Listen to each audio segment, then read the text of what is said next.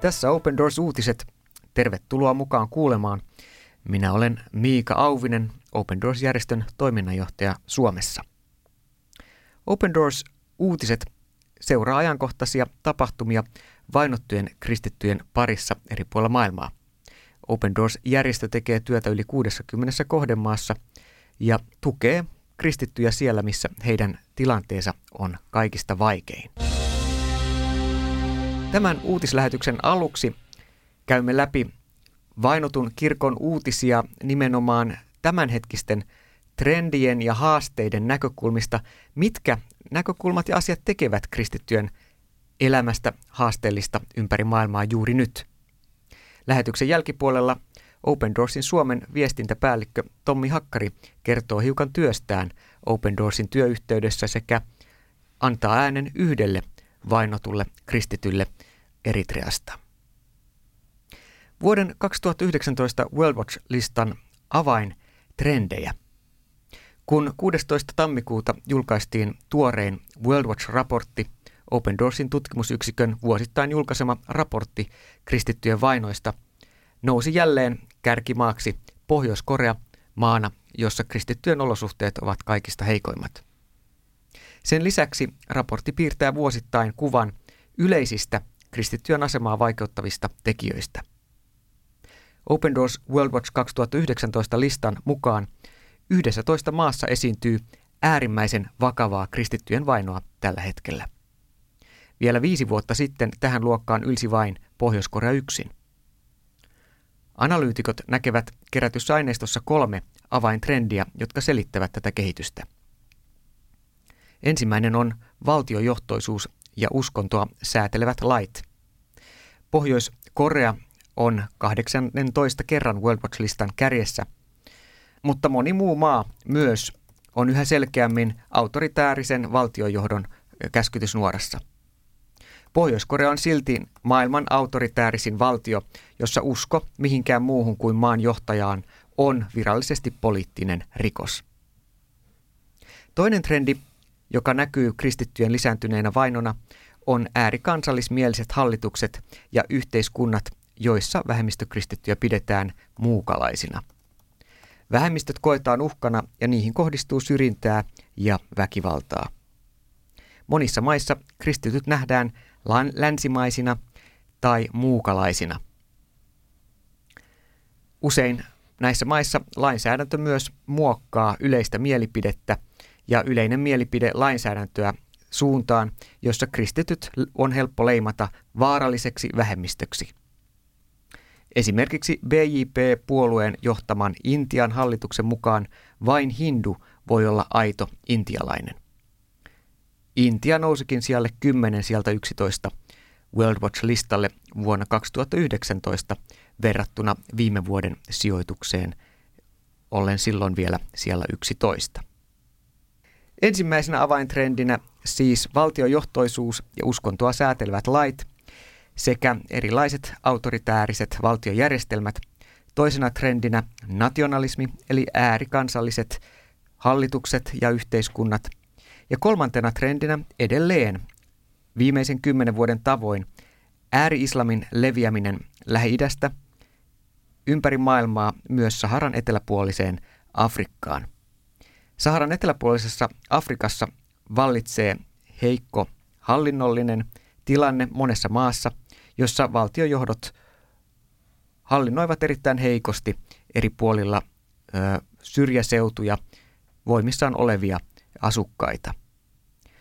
Köyhyys ja radikaali islam yhdessä ovat analyytikkojen mukaan yksi maailman haasteellisimpia ja suurimpia turvallisuusuhkia tuleviakin vuosia ajatellessa.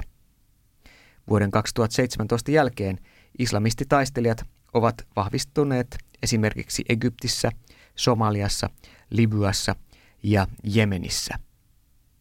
Libya nousi ensi kertaa World Watch List-raportin historiassa sijalle neljä vuonna 2019. Lisätietoja eri maiden tilanteesta löydät sivustolta opendoors.fi kautta VVL, 2V, 2VL siis.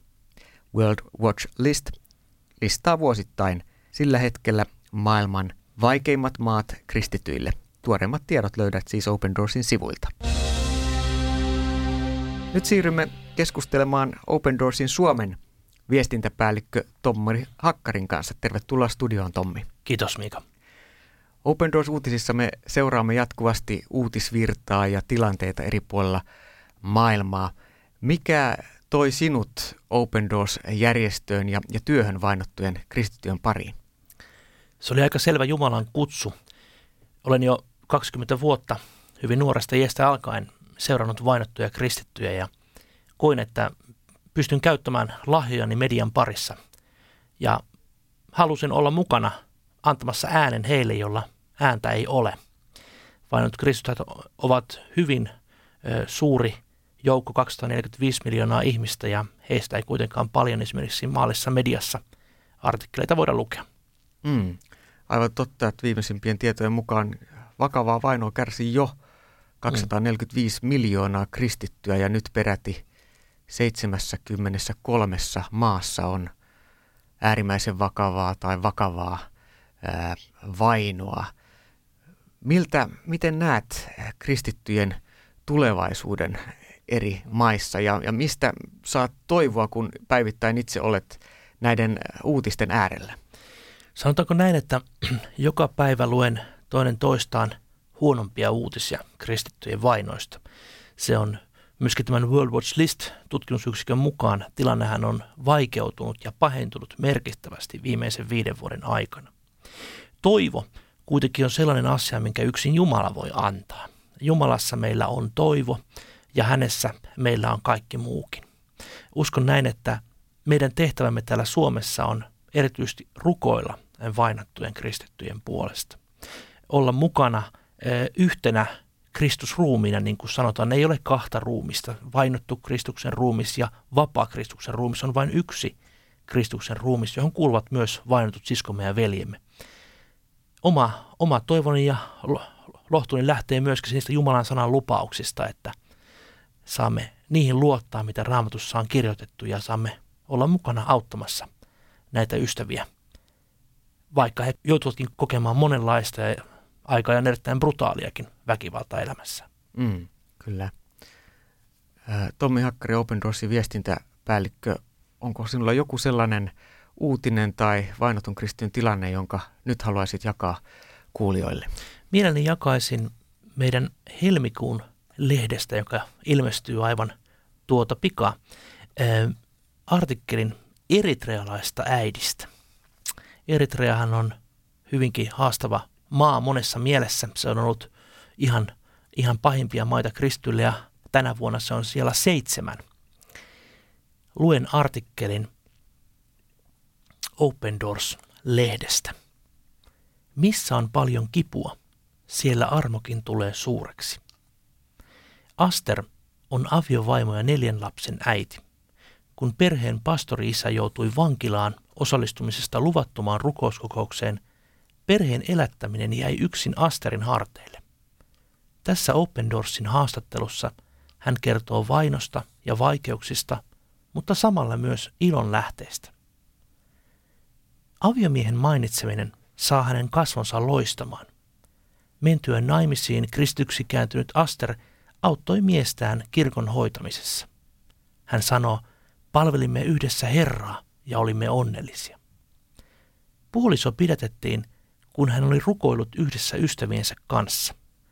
Perheellä oli jo aikaisemminkin ollut taloudellisesti erittäin tiukkaa. Hän sanoi, meillä ei ollut säästöjä, emmekä voineet maksaa edes vuokraa. Olin niin yksin. Minusta tuntuu, ettei kukaan ymmärtänyt, kuinka vaikeaa minulla oli.